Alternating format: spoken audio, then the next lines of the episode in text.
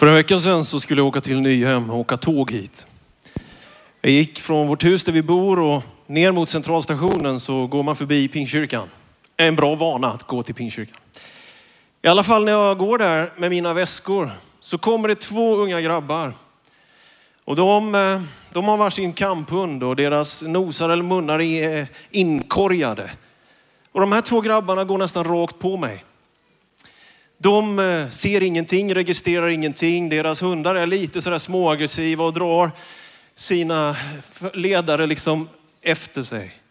De här två unga grabbarna är dyngraka. De är jättehöga på droger och de går nästan rakt in i mig.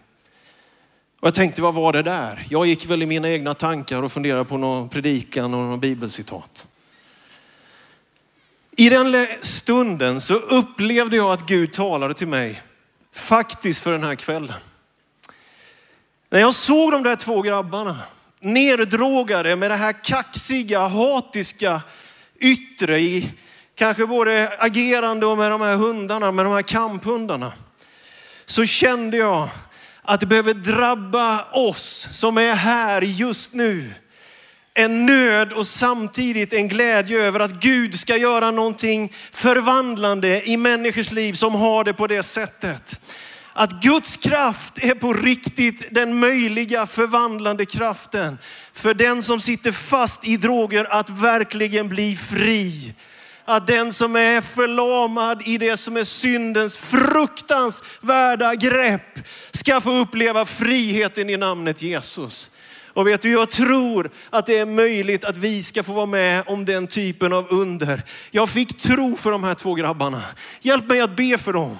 Jag hoppas jag ska få träffa dem. Jag är inte så kaxig, inte särskilt inte när det är kamphundar. Jag blev biten av en hund en gång i smalbenet och jag är rädd för hundar sedan dess. Så jag är inte så kaxig. Men någonting bara fastnar i mitt hjärta att be för de där två. Och så är de en symbol för det här landets nöd och behov av Jesus Kristus. Nu står vi upp och så ska vi läsa Guds ord. Kvällens text är från Apostlagärningarnas tredje kapitel. Och jag vill att du har med dig bilden av unga människors kanske nöd och utsatthet i det här landet dolt under en kaxig yta. Vi läser i en postpingstdagstext det är kapitlet efter pingstdagens händelse och de andefyllda apostlarna Petrus och Johannes är på väg upp till templet för att be när detta händer. Vi läser Guds ord i tro på detta och dess sanning och vi läser i Jesu namn. Petrus och Johannes var på väg upp till templet vid tiden för bönen man ber vid nionde timmen. Då bar man dit en man som hade varit lam från födelsen. Varje dag satte man honom vid den tempelport som kallas sköna porten för att han skulle be dem som var på väg in i templet om en gåva. När han nu såg att Petrus och Johannes skulle gå in i templet bad han om en gåva. De fäste blicken på honom och Petrus sa, se på oss.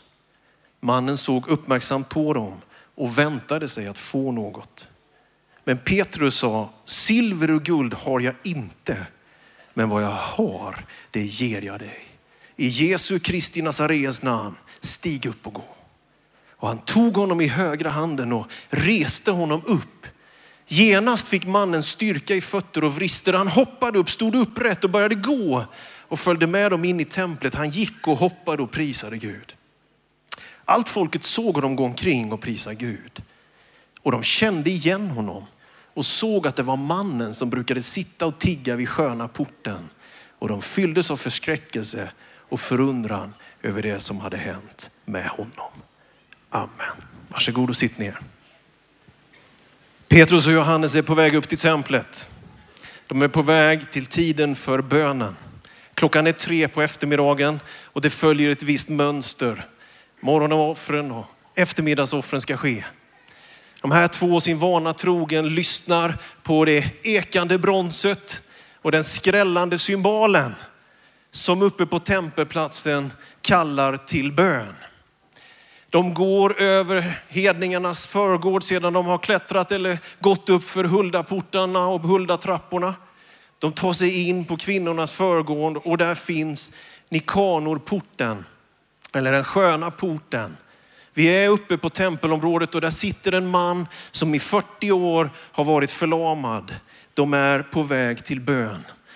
Det jag tror är så viktigt att få säga till dig som lyssnar till den här predikan till att börja med.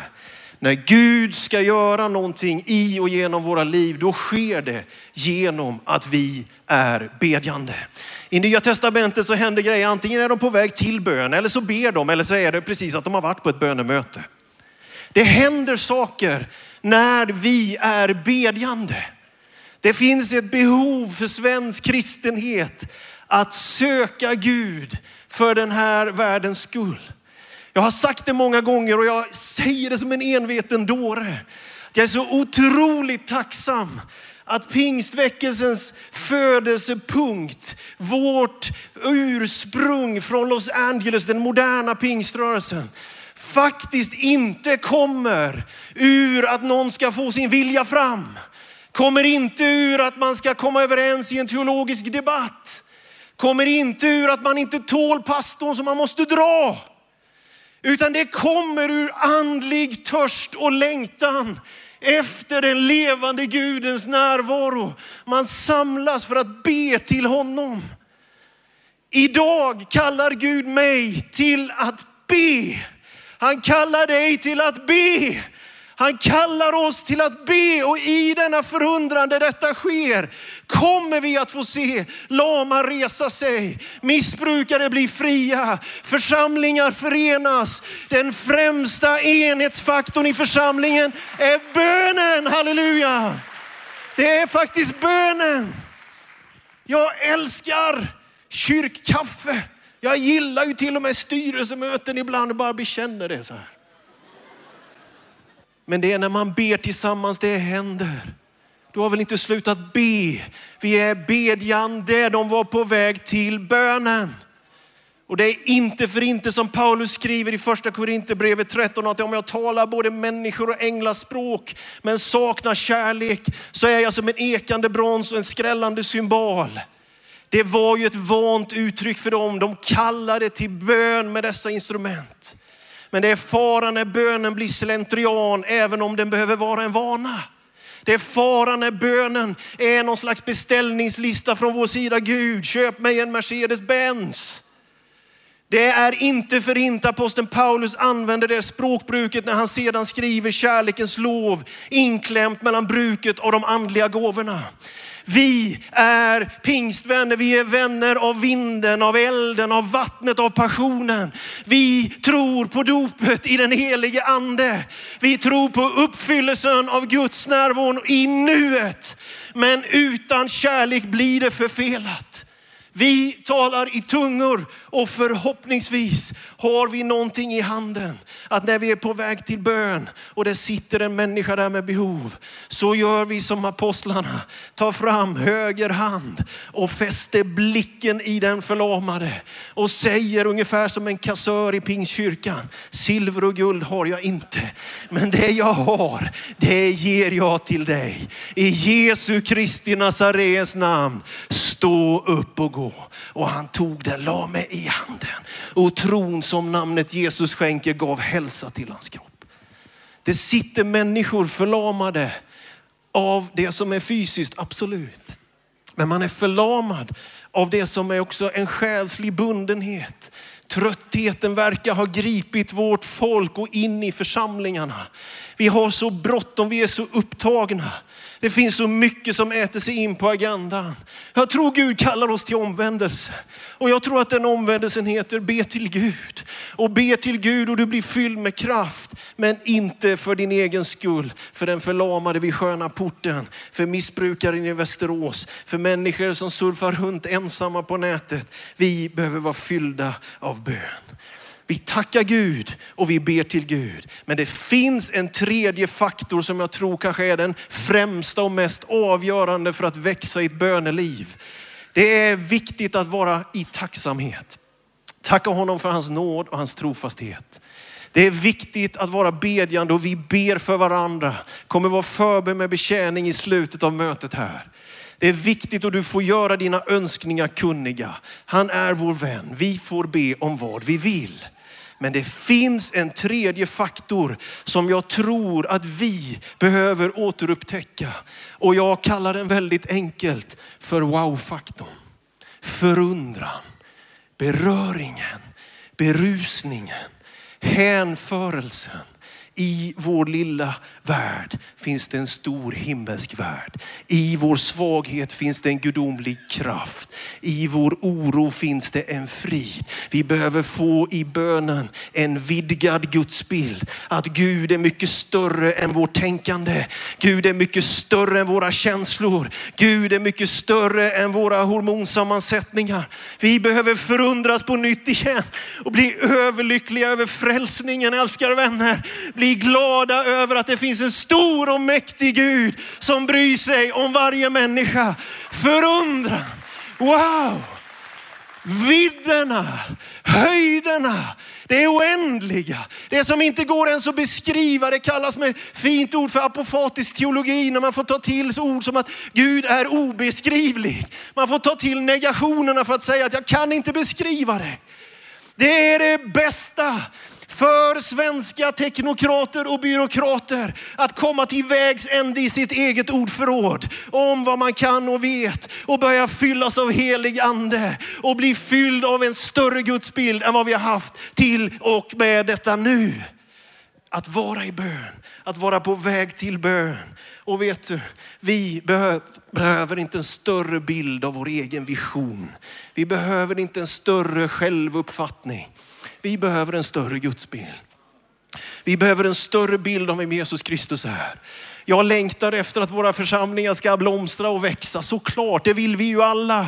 Jag längtar efter att nya församlingar ska planteras och missionärer kunna sändas ut till områden där vi aldrig har varit förut. Såklart. Men jag tror faktiskt inte i någon större utsträckning på att pumpa upp liksom visionen och utmaningarna på det sättet. Om inte vi är ett bedjande folk, ett gudfruktigt folk, ett folk som är böjt och lyssnande, inkännande, respektfullt. Låt det vara så att det kännetecknar den svenska pingströrelsen efter hundra års existens. Att vi fortfarande sätter ordet högre än vårt eget ord. Att vi fortfarande böjer oss för honom. Att vi fortfarande säger vårt amen när Gud talar till oss. Må det vara så. I Nehemja bok finns ett läge och ett tillfälle i det åttonde kapitlet. Historiken är ju den att Esra har kommit tillbaka från fångenskap. Man har byggt upp templet. Nehemja kommer och bygger upp muren som har varit raserad runt Jerusalem. Och så återställs och restaureras det andliga livet. Bibelläsningen och bönen kan man väl säga då. Och så läser Esra mer eller mindre en halv eller hel dag ur lagtexten.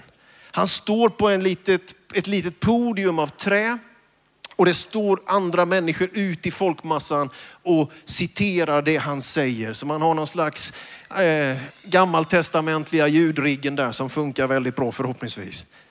Och när Esra har läst lagen så står det i den sjätte versen i, i Nehemja 8. Esra prisade Herren, den store guden. Och allt folket svarade med uppräckta händer. Amen, amen. Och de böjde sig ner och tillbad Herren med ansiktet mot marken. Vet du, i en tid av skepticism, i en tid där vi har blivit så kaxiga i oss själva och upphöjer vår egen kunskap och vår egen uppfattning. När vi har samtidigt inte blivit så väldigt källkritiska utan köper allt som vi flashar upp för oss ibland på nätet. Kanske inte alltid, men lite för ofta.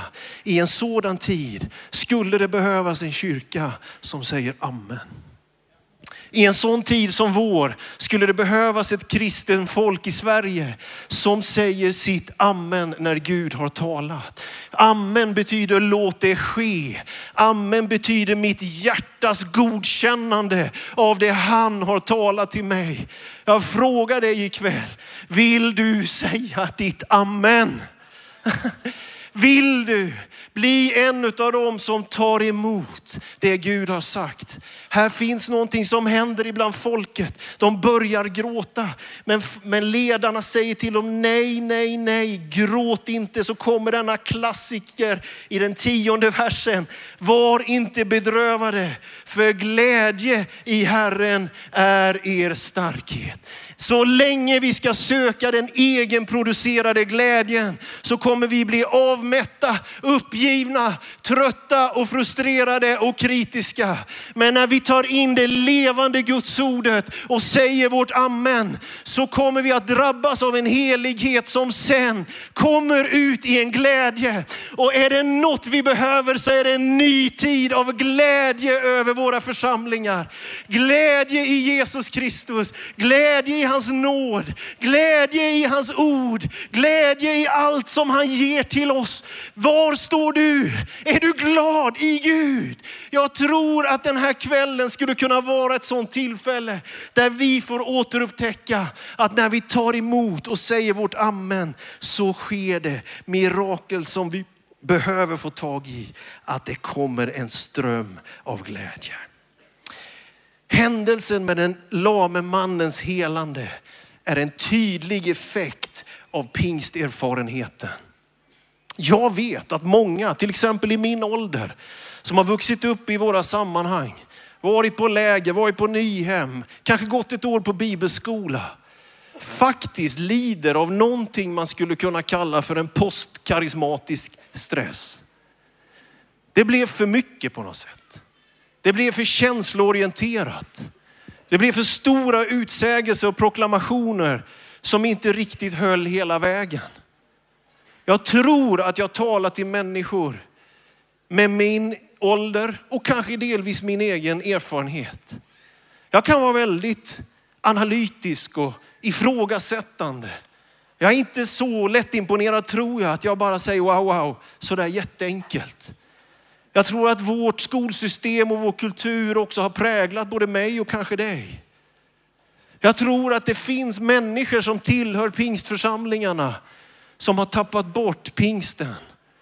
Man är besviken, man är uppgiven. Och bara för någon dag sedan fick jag en fråga, men Daniel hur ska en sån som jag aktiveras igen? Vilken ärlig och rätt fråga om det är så man har det. Jag vet inte vad jag ska säga egentligen mer än att jag verkligen tror på ett amen ifrån din sida. Jag tror på en mottaglighet som kommer ut i ett givande av förbön, av generositet, av goda gärningar. Den här världen behöver att den svenska pingströrelsen är andefylld. Inte för karismatiskt krumbuktande ryggradskliande inte för att vi ska ha goda möten. Det viktigaste är inte vad som händer på Nyhem. Det viktigaste är vad som händer nästa vecka. Det viktigaste är inte att det är liksom bra möte och vi tycker det är häftigt. Det är viktigt. Men det allra viktigaste är att det här landet blir förvandlat genom att du är uppfylld av helig ande. För de här två grabbarna skulle jag prata om. För den här lame vid sköna porten. Glöm dig själv. Låt dig uppfyllas av helig ande för den här världens skull. Det brann ju i de här apostlarna, de var ju på väg till bönen liksom. Och där sitter en stackare och Petrus bara tar tag i honom. Det är det som måste hända. När svenskar bestämmer sig för någonting så sker det någonting. Det finns en beslutsamhet i det här rummet. Och jag tänker att Gud vill att i mitt liv och i ditt liv ska den inte komma ut i någon slags publik, åskådande, kundtänkande i pingkyrkan. Vi kommer samman för att dricka av andens djupa källa. Vi kommer samman för att fyllas av passion och eld. Men vi gör det för någon annans skull. Det finns ett utkårelseperspektiv som du måste få tag i. Och jag tror det är genom att så enkelt bara sträcka fram din hand och säga Amen. Mitt hjärta är tillgängligt för dig Gud. Jag kan inte göra mig själv brinnande. Det kan ingen av oss. Men Jesus döper i helig ande. Jesus ger helig ande. Och vet du, apostlagärningarna är en enda lång berättelse, ett narrativ om vad Gud gör. Och jag vill inte driva på någon slags verksamhetshysteri. Men jag vill att vi alla på djupet ska ställa oss frågan, vad gör jag av min dag? Vad gör jag av min tid? Var är jag någonstans? De här apostlarna var så fyllda av mötet med den uppståndelse, fyllda av den heliga andes kraft, att de kan fokusera hans ögon och se honom. De kan ta ett tag i hans hand. Oh, vad det finns mycket människor i det här landet som skulle behöva pingsteffekten. Någon som bryter tystnaden, någon som går en sträcka längre, någon som ger lite mer, någon som vill leva det livet. Finns du här i det här rummet som ikväll är beredd att gå den bönevägen genom att bara säga Amen. Och vet du, det finns någonting väldigt trösterikt i detta också för vår egen själ. När vi har det tufft och vårt sinne blir nedstämt kan vi påminna oss om att Gud är densamme. Säga vårt amen till det som står skrivet fast och förankrat för evigt. Ordet amen hjälper oss att komma ihåg vad han har lovat för det som ligger framför. Ordet amen hjälper oss igenom tunga perioder. Och jag tänker att denna kraftkälla som anden är, mottagen i ett amen-hjärta, kommer också att hjälpa dig att stå ut, att vara uthållig, att leva vidare. För det är inte så att karismatiken i apostlagärningarna ledde till ett bloss bara, ledde till en engångsgrej bara. Nej, de levde hela sitt liv. Jag tänker att jag vill i alla fall, jag vet ju inte, man undrar hur det kommer att bli. Men jag vill, min bön, och jag hoppas du känner att den är ärlig. Min bön är att jag ska vara brinnande om fem år för Jesus Kristus. Min bön är att jag fortfarande ska bli rörd till tårar när någon låter döpa sig i vatten. Min bön är att jag fortfarande ska vilja ge tionde och alltid tänka att jag ska ge lite lite mer. Avrunda uppåt. Jag vill att mitt liv ska gå från tro till tro. Jag vill att vår rörelses liv ska gå från tro till tro, från kraft till kraft. Varför ska det sluta i nederlag? Varför ska det sluta i avmätt uppgivenhet? Varför? Nej! Jag vill bara säga till dig att jag tror att det finns en möjlighet att leva fylld av den helige andes kraft genom hela våra livs vandring. Tror du att det är möjligt?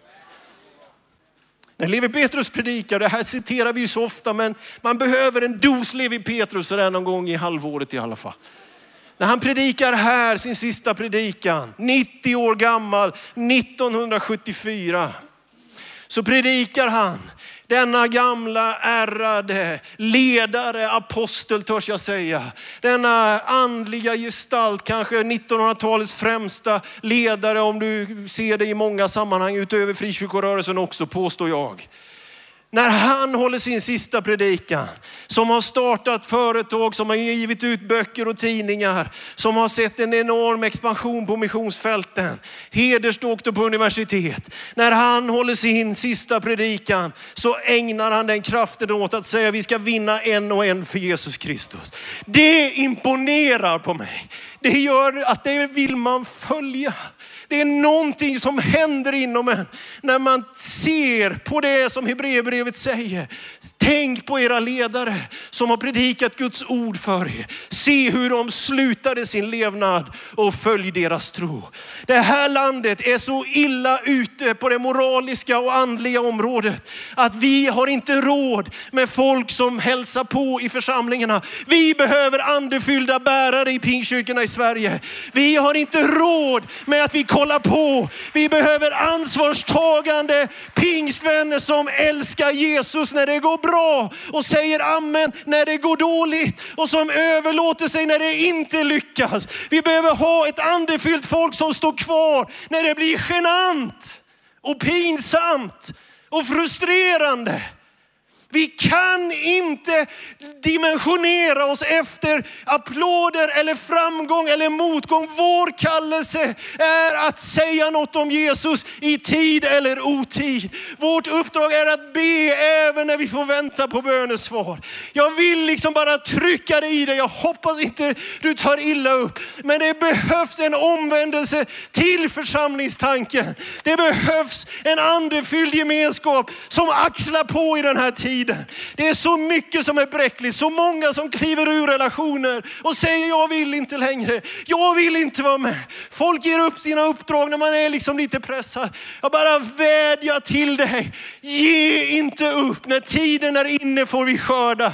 Uthållighet är vad vi behöver för att göra Guds vilja. Det är vad vi betalar med. Det är vår lydnad, vår överlåtelse. Och han ska ge helig ande i en bräcklig kropp. Och vi ska leva hela våra liv i hans tjänst.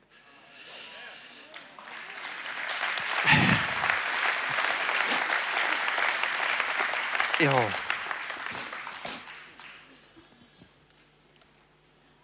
Det här miraklet det leder till en predikan och sen leder det till fängelse. Där har du din framtidsvision. Om du vill gå den här vägen. Tänk om apostlarna hade haft bonuskort på alla romarrikets och Jerusalems fängelse. Då hade de fått ut en annan bonusnatt, om nu det är något att ha i det sammanhanget. Apostlar och fängelser, de verkar ha mycket med varandra att göra. Det händer i Filippi, det händer i Jerusalem, det händer ju titt som tätt. Det finns någonting apostoliskt över kyrkan. Det fanns något apostoliskt över Levi Petrus. Och jag tror att det är den globala pingströrelsen som idag räknar kanske 60-700 miljoner människor över världen. Föddes med, fick, var att vara den där yttersta tidens skörderörelse som är med och bärgar in en skörd innan dess att Jesus Kristus kommer tillbaka. Det fanns inte i apostlarnas tänkande att vi ska ta oss fram till att få det lugnt och behagligt nu här. Utan det var uppdraget som stod i centrum. Det fanns en framtidsvision. Det fanns en tid av vederkvickelse. Det ligger någonting där framför när vi får vila ut. Han talar i Apostlagärningarna 3 Petrus om att tider av vederkvickelse kommer från Herrens ansikte. Jag gick i bibelskola i Seattle hos Paul Zettersten på Seattle Bible College. Och han, han, han hade en hel liksom, termin i församlingens bönemöte om the times of refreshing from the presence of the Lord. Jag vet inte hur många gånger jag hörde det på onsdagskvällarna eller vilken veckokväll det var. Times of refreshing from the presence of the Lord. Tider av vederkvickelse från Herrens närvaro. Det ligger framför i evigheten, men genom den helige ande så finns det ett sådant möte uppfriskandet, glädjen, hänförelsen redan i nuet. Men det är inte kopplat till att allt blir enkelt. När Paulus samlar in pengar och skriver i andra Korinthierbrevet 8 om makedonierna så säger han att deras djupa fattigdom och deras översvallande glädje har gjort dem så rika på uppriktig hängivenhet. Och när jag läser det där, eller blir påmind om den strofen, de var urfattiga. Men de var översvallande glada. Vet du, man kan vara fattig och ändå glad. Man kan vara pressad, men man kan ändå vara hängiven. Och vi behöver få en annan värderingsskala, ett annat belöningssystem för vad vi menar är vad det är värt. Det som är värt är att se Jesus Kristus predikad, trodd, älskad. Det är att se människor vid dopgraven. Det är att se människor strömma fram för att ta emot andens dop. Det är värt det. Det är värt att skicka missionärer till områden vi aldrig har varit. Det är värt det. Det är värt att ge bort pengar till diakonala insatser till fattiga utsatta människor som vi aldrig kommer att träffa. Det är värt det. Det är vårt belöningssystem. Vi tillhör ett annat rike. Vi har ett annat tänkande. Vi har ett annat belöningssystem. Vår mättnad är wow-faktorn. Vår glädje att få komma samman och prisa Gud. Vad folk tycker om oss är ointressant. Vad folk applåderar eller inte på sociala medier, det är inte apostlarnas belöningssystem. De lever med en annan drivkraft. Och där i finns framtiden för vår rörelse, för den svenska kristenheten. Och jag tror, om jag får profetera lite grann, jag tror att vi ska få se oväntade andeutgjutelser i Sverige framöver. Jag tror att pingstdagen går långt. Jag tror att vi inte har sett slutet på vad den helige andes utgjutande innebär. Vi tror inte att anden verkar bara i Pingstkyrkan söndag klockan 11. Tack gode Gud. Vi tror inte att det är vi som fångar vinden. Nej, vi tror att det är vinden som fångar oss. Och vi kan inte boxa in vad anden får göra och inte göra. Och därför så finns det någonting med ett tålamod. Det är ju en av andens frukter som också behöver växa i våra församlingar. De mest oväntade mirakler kan komma. De mest jobbiga personer kan börja komma till er kyrka. Och vi behöver makrotomia som är det grekiska ordet för tålamod. Vet du vad det betyder? Det betyder att vara så stark så att man kan ta ut sin rätt. Det betyder att vara så stark så att man skulle kunna hämnas men att man avstår. Jag tänker att det är en kallelse över mitt liv. Att när jag blir provocerad på nätet eller i brev eller vad det än skulle kunna vara. Så tror jag Gud kallar mig att vara tålmodig. Jag kämpar med det kan jag säga. Jag tror att Gud kallar våra församlingar. När en helig ande kommer över oss så blir vi inte dömande i förtid. Vi räknar inte att människor ska vara färdiga, bakade liksom församlingsmedlemmar över natt. Nej, vi blir tålmodiga. Vi ber en gång till med människor. När människor har varit borta från kyrkan en månad så ringer vi inte och säger, var håller du hus någonstans? Utan vi ringer och säger, vi längtar efter dig. Var är du någonstans? Vi vill träffa dig. Vi är tålmodiga. Tålamodet. En annan av andens frukter det är glädjen. Jag tänkte på det nu, det är ju midsommarafton i alla fall. När jag var liten grabb så, så fångade jag och mina kompisar, vi fångade grodyngel i en liten damm. Kyrkogårdsdammen precis där vi bodde. Det är fridlys, man får inte göra det. Om det finns några tioåringar här inne, man får inte ta grodyngel. Vi gjorde det då, det var före, det var fridlyst. Så det går inte att polisanmäla mig för den grejen i alla fall. Så tog vi dem i stora glasburkar liksom. Så tittade vi på de där grodynglen. Och hade kul på deras bekostnad. På midsommarafton sjunger man små grodorna, små grodorna. Ja, man kan ju ha kul på andras bekostnad för folk gör ju lite grodor nu och då. Ha? Den satt rätt bra, den har jag tänkt på hela eftermiddagen och fått till den. Vet du varför vi har glädje i Gud? Därför att Kristus tog vår kostnad. Det anstår inte en korsmärkt andefylld kristen eller församling att förfasa sig och ondgöra sig och ha roligt på någon annans bekostnad. Det tillhör inte det rike vi tillhör. Det är extremt utmanande att be för sina fiender. Jag har jobbigt med det, men jag gör det. Det anstår inte oss att ha roligt på någon annans bekostnad. Men däremot anstår det oss att ha roligt, att vara fyllda av glädje. En glädje som smittar av sig, en glädje som likt grodynglen fortplantar sig. En glädje som sprids. Ett liv. När aposteln Petrus så småningom är på väg in i finkan så hinner han att hålla en predikan. Så talar han om Abraham, att han är utkårad han har fått ett uppdrag för att ge någonting vidare. Evangeliet kom till dig på sin väg till någon annan. Evangeliet kom till oss på sin väg till någon annan. Glädjen och tålamodet buret i ett hjärta fyllt av den heliga ande som har sagt sitt amen. Någonstans i det läget älskade vänner tror jag att om det blir vår kultur och vår mylla amen, glädje, tålamod, sann karismatik. Jag tror att våra kyrkor kommer bågna av intresse. Människor kommer dras till församlingarna. Människor kommer springa till gudstjänsterna. Jag tror att vi skulle kunna få se köer utanför våra gudstjänstlokaler. Jag tror att våra gudstjänster skulle kunna få uppleva en renässans. Jag tror att vi skulle kunna få uppleva en lycka och en glädje som aldrig förr. Jag tror verkligen att det är möjligt. Men det är ett annorlunda rike som byggs i öppna, hängivna hjärtan som har sagt sitt amen. Det du vill ska ske i mitt liv. Ska vi stå upp tillsammans? Tack Jesus.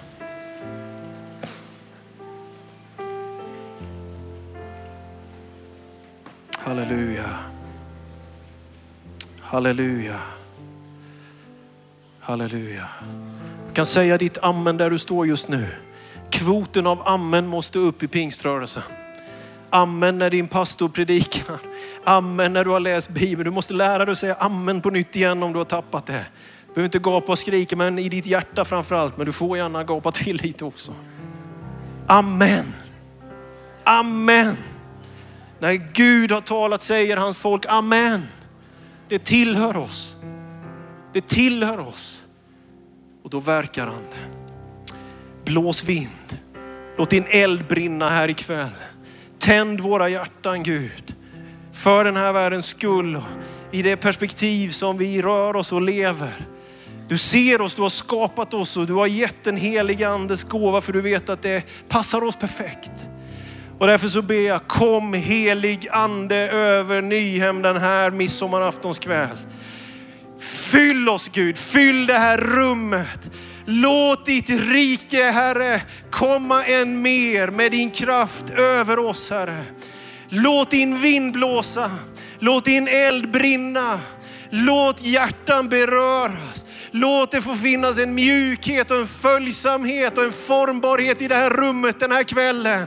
Att kärleken till dig Herre, som bar vår smärta, skulle bara få explodera i kärleksgärningar till andra människor. Gud, jag tackar dig. Tackar dig för din närvaro. Tack gode Gud för din nåd. Jag vill säga mitt amen och vi säger vårt amen i Jesu namn.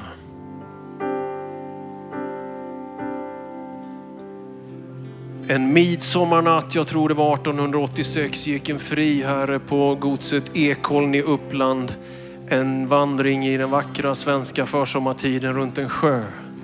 Kom till ett baptistiskt dop.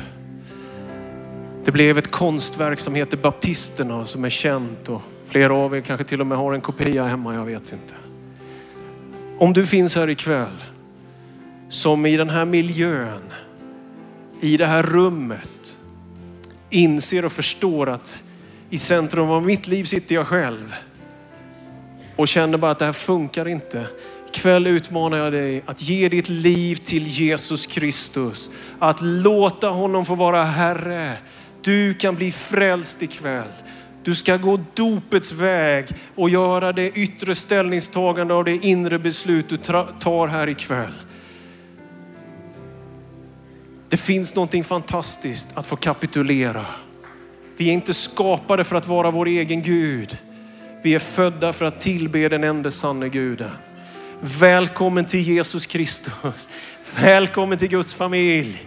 Välkommen till frälsningen. Välkommen till syndernas förlåtelse. Jag vill att du går fram till förebedjan och säger, jag vill bli en kristen som vägleder om dig. Det var det första. Det andra är till dig och mig som är troende. Jag repeterar det jag har citerat och försökt att säga här ikväll. Jag tror att det är ett läge att säga ett förnyat amen. Folket föll ner, inte bara på knä, till och med med ansiktet mot marken. Man tillbad och sa amen, amen. Och glädjen fyllde Israels folk. Vi öppnar upp här för dig som vill komma ur din postkarismatiska stress. För dig som vill öppna dig för behovens skull. För dig som vill bli döpt i den helige ande. För dig som vill bli förnyad i den helige ande. Som vill fungera i andliga nådegåvor. Jag utmanar dig som känner att jag måste prioritera om. Mitt liv är mitt egoprojekt fast jag heter kristen. Jag utmanar dig. Jag utmanar mig själv. Jag vill att vi böjer våra knä. Så många som ryms eller vill såklart. Kanske kan böja dina knän där du är. Uppe på balkongerna kanske det går, jag vet inte. Välkommen till förbönen du som vill ta ett steg, möta Jesus Kristus. Personliga behov som läkedom för en sjuk kropp, vad det än är. Alla personliga förbönsbehov. Välkommen till våra förebedjare. Men du är också välkommen att här på Nyhem 2017 midsommarafton falla ner och säga ditt amen. Välkommen, låt oss be tillsammans och säga vårt amen. Gud, vi är inför dig.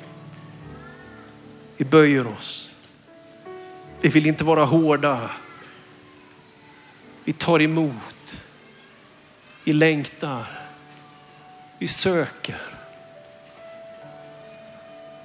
Vi törstar, vi hungrar. Och vi ropar till dig. Kom heligande. Vi säger vårt amen. Vi säger vårt amen till dig. Här är vi Gud. Du ser allt här. Du vet förflackade tankar, du vet felaktiga beslut, du vet allting. Men vi förtröstar på din nåd och vi litar på dig. Och Gud, vi vill vara ett pingstens folk, vindens folk, eldens folk, andens folk som tar emot denna gåva och lever den vidare. Gör vad du vill Gud. Det är enormt berörande att se. Många böjer knä överallt här i hallen. Välkommen fram här. Böj dina knän om det inte finns utrymme där du sitter. Jag utmanar mig själv och jag utmanar dig. Inte för något annat än att bara göra oss tillgängliga för den helige andes vidröra. Vi är inför honom. Amen.